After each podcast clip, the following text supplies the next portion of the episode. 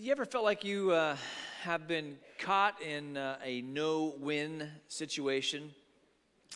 Uh, you know, one of those uh, set of circumstances where you're between a rock and a hard place where if you if you do this there are going to be people who are upset if you do that there will be people who are upset with you uh, you're feeling the pressure uh, you're, you're feeling uh, the, just the, the anxiety rising in you, and sometimes you get caught between two people you care very much about, and uh, you know that whatever you decide to do, that, one of them is going to be uh, disappointed.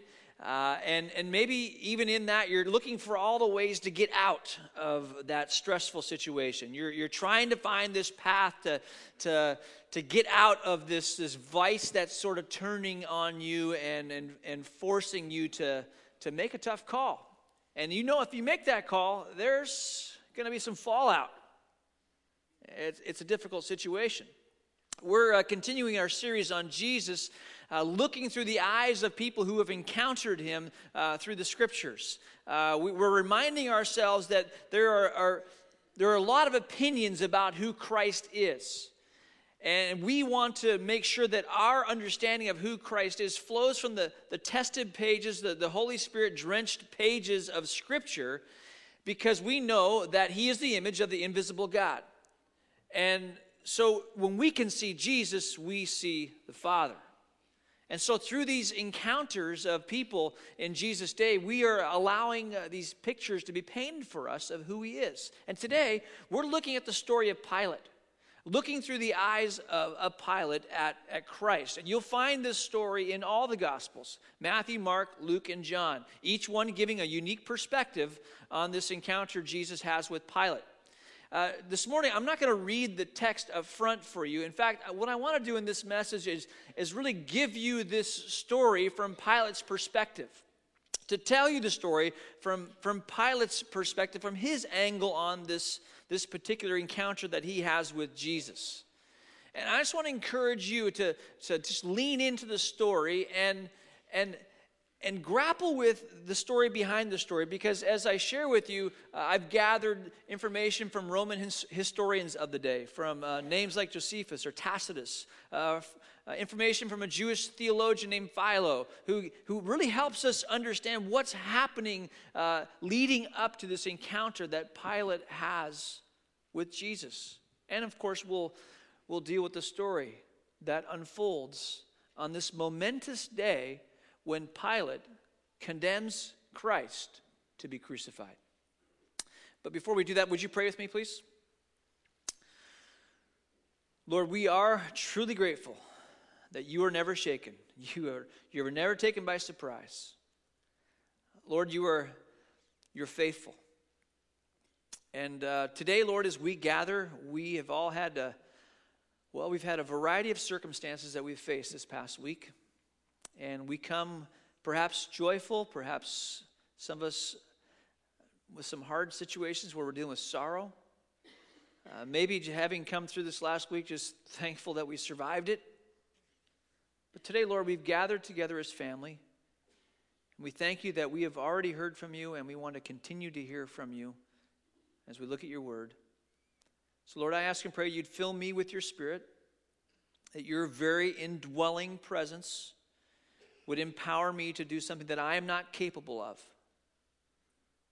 And Lord, that you would use the words that I would speak as your words, and that you'd feed our souls today. Grant us ears to hear what your Spirit is saying to us, whether it's just a whisper, a sentence, a paragraph, whatever it would be. Lord, we want to continue to encounter you today. So have your way among us. We pray in your name. Amen. I was backed into a corner. Uh, they were putting the squeeze on me. I was feeling the pressure. I was stuck between two kings one, Caesar, who rules the Roman Empire, and another mysterious king called the King of the Jews. I was, I was being squeezed. I was being backed into this corner, and I was looking for a lot of ways to get out, but I, I couldn't find a way out. My name is Pilate, Pontius Pilate. I'm the governor of the area called Judea.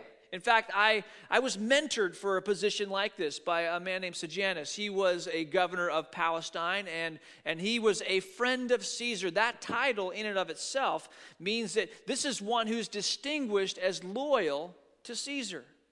Sejanus, he mentored me, prepared me for a, a, an assignment like this one. And I was surprised that I was given control of Palestine and Judea. It's an area to, that is, well, nobody wants this assignment. Nobody wants to govern Palestine. Uh, Sejanus, my mentor, uh, went on to another assignment. In fact, shortly after he went to another assignment, he made some decisions that were, were deemed as disloyal to Caesar, and Caesar unfriended him and had his head cut off. So here I was in this new region, a new governor, mentor for a position like this, leading in a region where the people are literally ungovernable. They were so difficult to lead. And so I began my reign, I began my rule with the purpose of letting these people know who was in charge. I was going to flex a little Roman muscle. I was going to let them know who Pontius Pilate is. And so I, I arrived in Jerusalem with my soldiers, and we rode into the city with Roman standards, uh, these, these tall poles with the decorum of Rome on them, with the bust of Caesar on the top of the Roman standards. And I set them up in Jerusalem, and I made a show of force. Right away, the Jewish people went crazy. They, they began to be very upset with me because of these Roman standards. They said that the, the bust of Caesar on the Roman standards was a graven image, an idol against their religious laws, and they were very upset with me. But I was not going to budge because I was the prefect of Judea. I went to bed that first night in my palace at the Praetorium in Jerusalem woke up the next morning to see that there was a throng, that there was a crowd of Jewish people who were sitting around my palace. They were performing a sit down strike because of the Roman standards and the bust of Caesar or the graven image. I decided I'd wait them out. My friends, my contemporaries back in Rome, they described me as friendless, ruthless, stern, and stubborn. Maybe, but for certain I was stubborn. And I was just going to wait this situation out. And so one day passed, two days passed. On the third day, I got up, and the, the throng was still out there surrounding my palace. I waited a fourth day. On the fifth day, I lost my cool. This was it. I marched my soldiers out with swords drawn, and I announced to the people that if they did not get up and leave, the praetorium, that I would have my soldiers cut off their heads. Do you know what the Jewish people did? They took their robes, draped them back over their shoulders, and stretched out their necks and said, Cut off our heads.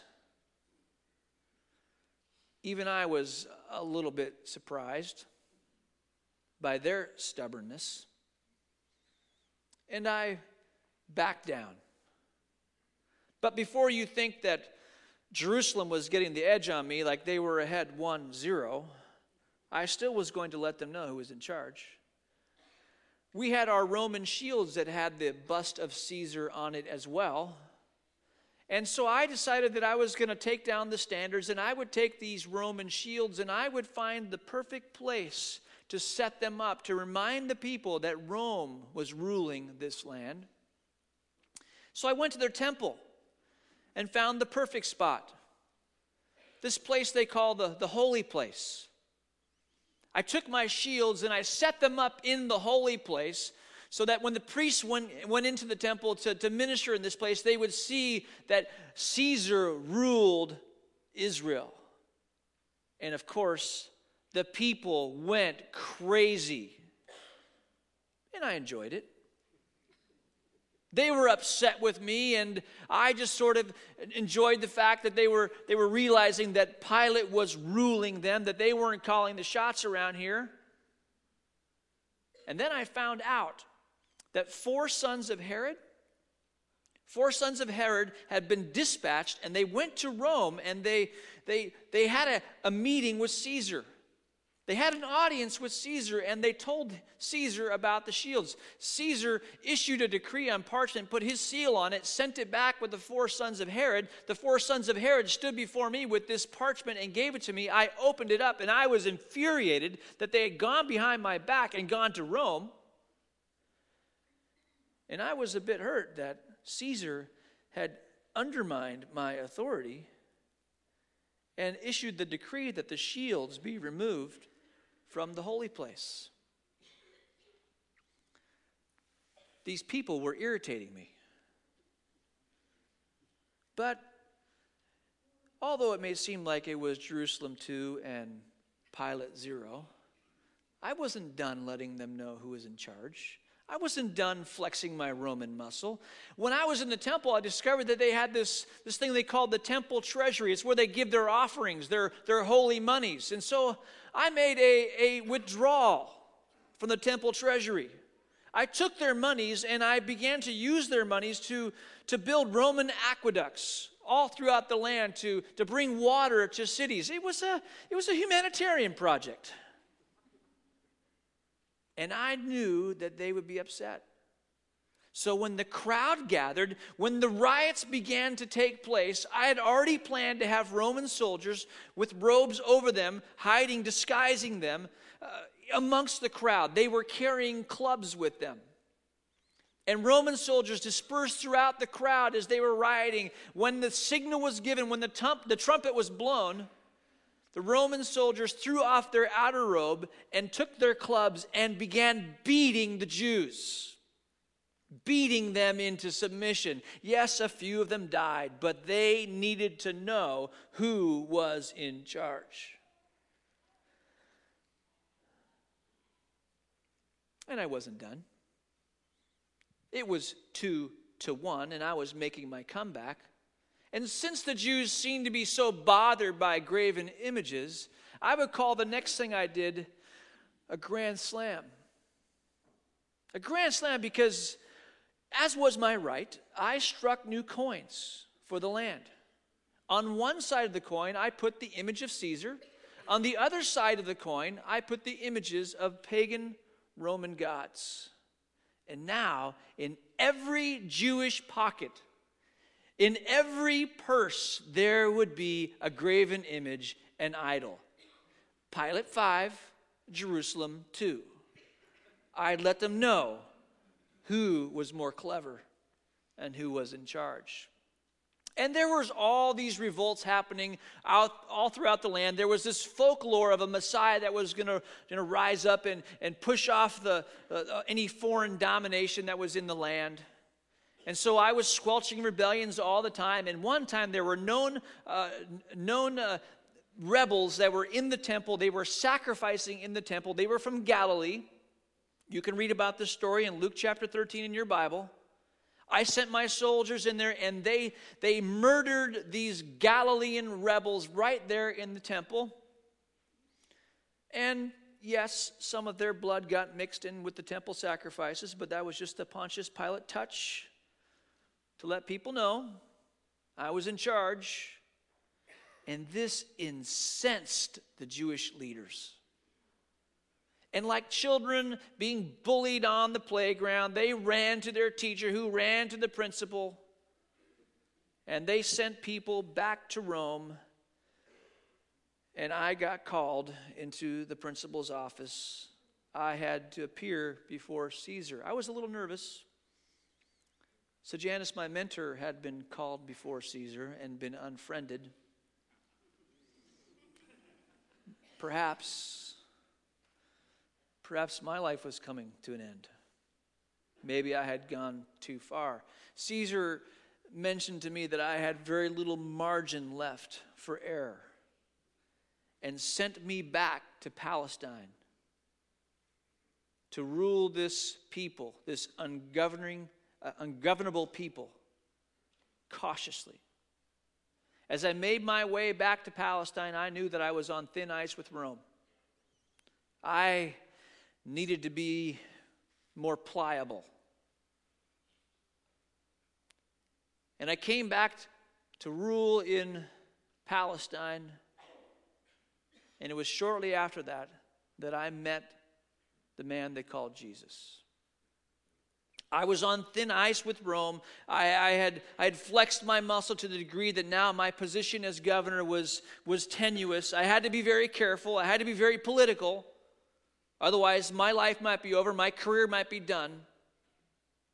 And I was in Jerusalem on a Friday. I didn't live in Jerusalem, I lived in Caesarea, but I went down to Jerusalem whenever there was a festival because all of Israel would gather, and, and I needed to be there to make sure that nothing out of the ordinary happened. I needed to make sure that, that the sovereign power of Rome was on display, nothing got out of hand. And so I was there when they were celebrating the festival they call Passover. It was a Friday. I'll never forget it. It was a Friday morning when the Jewish leaders came to me and gave me a man they called Jesus. They said he was an evildoer, they said he was a criminal. I looked at him and knew right away he was not a criminal, and I gave Jesus right back to the Jews. You need to understand that the Jews, they had authority to handle religious law, religious matters, and enforce them. I, I enforce the, the civic laws or the, the, the political reign of Rome in Palestine. This man was no threat to Rome. I gave him back to the Jews. And then the Jews gave Jesus back to me. They said that he was, he was leading a seditious uh, agitation, that he was leading rebellions, that he was, in fact, telling people not to pay taxes to Caesar in fact, that he was saying that he was a king. Well, I needed to interview this man they called Jesus. And so I brought Jesus into my praetorium because the Jewish leaders wouldn't come into the palace. They said it would defile them religiously, which is ironic considering what they wanted to do with this man. I brought Jesus into the palace and I asked him the question Are you the king of the Jews? Because if he says yes, then I'll deal with him severely. If he says no, problem solved. Are you the king of the Jews? Jesus asked me, Is that your own idea, or did others talk to you about me? Now, wait a minute here. I'm the one asking the questions. I replied, Am I a Jew? It was your people and your chief priests who handed you over to me. What is it you have done? Jesus said to me, My kingdom is not of this world. If it were, my servants would fight to prevent my arrest by the Jews. But now my kingdom is from another place. You are a king, then, I said to Jesus. You are right in saying I am a king. In fact, for this reason I was born and for this I came into the world to testify to the truth. Everyone on the side of truth listens to me. What is truth? I went back out to the Jews and I said, I find no basis for charge against this man. And the Jews began to, to, talk about revolts being led and, and cast more accusations against Jesus to me. And quickly I could see through this scheme. Jesus was a problem for them. Jesus was a problem for them that they couldn't solve, but they wanted me to solve. They were backing me into a corner because they wanted to be rid of this man called the King of the Jews. As I listened to their story, I heard that he had been listen, or he had been initiating revolts all around the land, starting in Galilee, and that was my first opportunity to pass Jesus off. You see, Galilee is Herod's territory. So I sent Jesus to Herod, who was in Jerusalem for the festival as well. Done with. I was being backed in the corner, but now Jesus is Herod's problem to solve that was until Herod sent him back to me because Herod could not find any basis to charge Jesus. A crowd was gathering now. There was a crowd gathering around the praetorium. and they were, they were calling out for the life of Jesus. They were saying that he must die, but I knew that he was an innocent man. But I was stuck between these two kings, between Caesar, who I was on thin ice with, and these Jewish leaders who I know if I didn't do what they wanted, they would go and tell Caesar. And so, being the, the generous and kind leader that I am, every Passover I would release, I'd release a prisoner.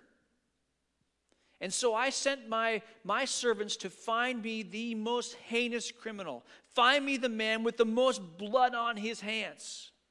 Bring him to me and what i would i would do is i would set up jesus and this criminal and i would let the crowd choose who they wanted free. There was no way they would choose a criminal over this man. And they found for me ironically a man that church tradition says his name was jesus barabbas i had jesus barabbas and i had jesus the king of the jews jesus barabbas he was a criminal he was a thief. He mugged people. He was a murderer. He led revolts. He had broken a multitude of Jewish laws. And then here was Jesus, the King of the Jews, who I had heard had healed the sick, fed thousands, apparently even raised the dead, although I can't confirm that. Two Jesuses, one that uh, was well, more like uh, Osama bin Laden, and another like more like Mother Teresa. I mean, who would you choose? Who do you want roaming the streets? Do you know who they chose? They chose Osama, I mean, Barabbas. Jesus Barabbas, Jesus literally means Jesus, Barabbas, Jesus, son of the Father over Jesus, Son of the Father, Jesus, Son of God. They chose the criminal. And then they began shouting, Crucify him. As I asked, What shall I do then with your king? And they shouted, Crucify him, crucify him, crucify him. I was being backed into a corner. They were putting the squeeze on me. I, I, was between these two kings, Caesar and Jesus, and I, I, didn't know what to do. I was trying in every way to get out. I'd, I'd given Jesus back to the Jews, I'd sent Jesus to Herod. I'd, I'd tried to, to offer Jesus to be set free. None of that worked. And so I chose to have Jesus scourged. You need to know that in the Roman penal system, there's, there's three different types of scourgings or whippings. The first type is, is very painful, but it's meant to just teach a lesson. The second type of, of, of whipping or flogging is a little more severe. It's not debilitating, you'll recover, but it's very painful. The third type of a whipping is called a scourging. It's only given to someone who has been sentenced to die. It's the, the death before the death. And we do it just to speed up the process a little bit. Well, I chose to have Jesus scourged, even though he was not condemned to die. I chose to have him scourged. And so I sent him off with my soldiers, and they took a whip that was made of leather straps with pieces of bone and metal in it. And they struck the back of Jesus, and the whip pulled his flesh off. Bones were visible, his entrails were visible. And I brought him back to the people. He was dressed now in a, a purple robe by my soldiers and a crown of thorns on his head. It was humiliating. This man was humiliated. He was so shamed. I brought him before the people thinking, surely this is enough. Surely this will appease whatever this Jesus has done. Surely this will put an end to it. I'll get out of this squeeze that I am in. So I brought him out to the people and I said, Behold the man. And the people cried with bloodlust for his death. They cried that, that he would be put to death. The Jews insisted, We have a law, and according to that law, he must die because he claimed to be the Son of God. When I heard that, I, I was more afraid. I began to panic. In fact, my wife last night, that last night, my wife had nightmares about Jesus. She sent a messenger, messenger to me right when I was about to make judgment on this man Jesus, sent a messenger to me saying, Have nothing to do with this man. Believe me, I was doing everything I could to have nothing to do with this man they call Jesus. I brought Jesus back into the palace when I heard that he claimed to be the Son of God. And I asked him, Where do you come from? He wouldn't answer me. I, asked him again, Where do you come from? Jesus refused to speak to me. And I said, Don't you realize that I have the power to set you free or condemn you to death? Then Jesus did answer. And he said, You would have no power over me if it were not given to you from above. Therefore, the one who handed me over to you is guilty of a greater sin. From then on, I tried to set Jesus free. But the, the Jews, they kept shouting, and they kept shouting this If you let this man go, you are no friend of Caesar. Oh, those words were heavy. If I let this man go, I know that these religious leaders are going to make a trip to Rome and they're going to talk to Caesar and say that I've been, been, disloyal. Yet I know that this, this mysterious man, this mysterious king of the Jews, is innocent. And I want to set him free. I'm doing everything I can to set him free. But then the Jews say, anyone who claims to be a king opposes Caesar. I was being backed into a corner. I was stuck between two kings. I was doing everything I could to set Jesus free. I sent him back to the Jews, I sent him to Herod. I tried to offer him to be set free, but they chose Barabbas. I had him scourged to try and appease their anger.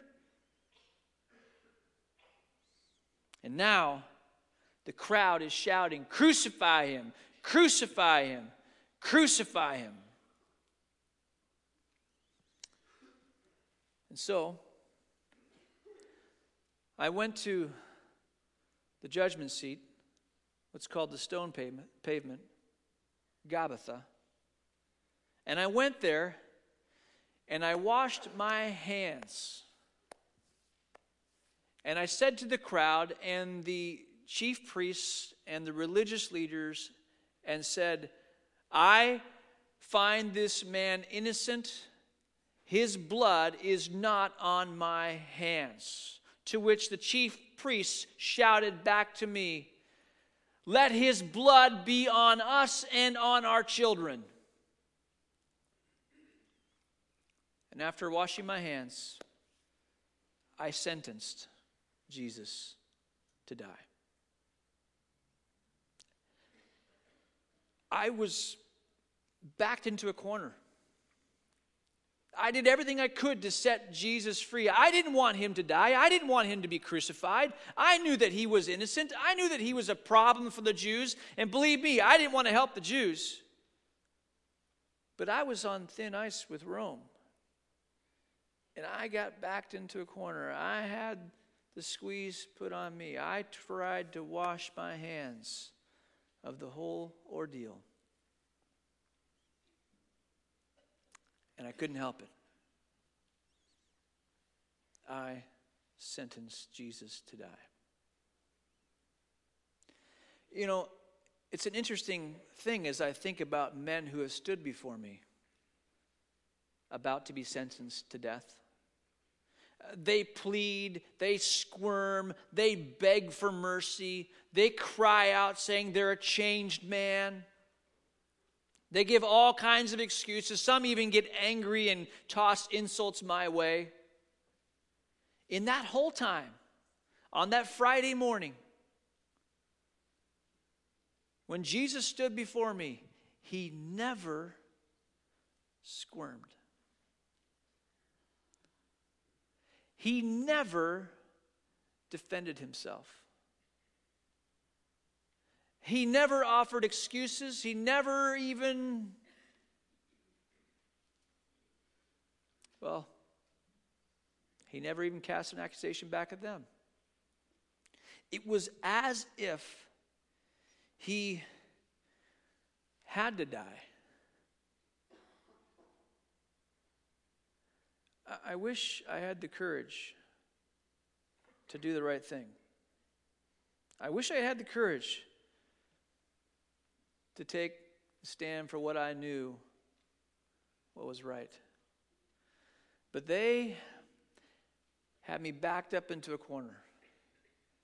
They were putting the squeeze on me. And I had to save my own skin and I sentenced Jesus to die. And perhaps you're here today and you find yourself in a situation that you would describe as a classic no win situation. You're between a rock and a hard place. And maybe you're squirming. And maybe you're trying your best to defend yourself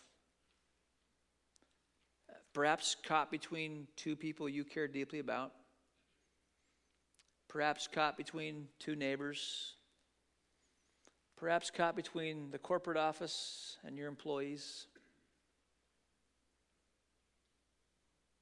And you're trying to look for a way out. And the Spirit is saying to you today,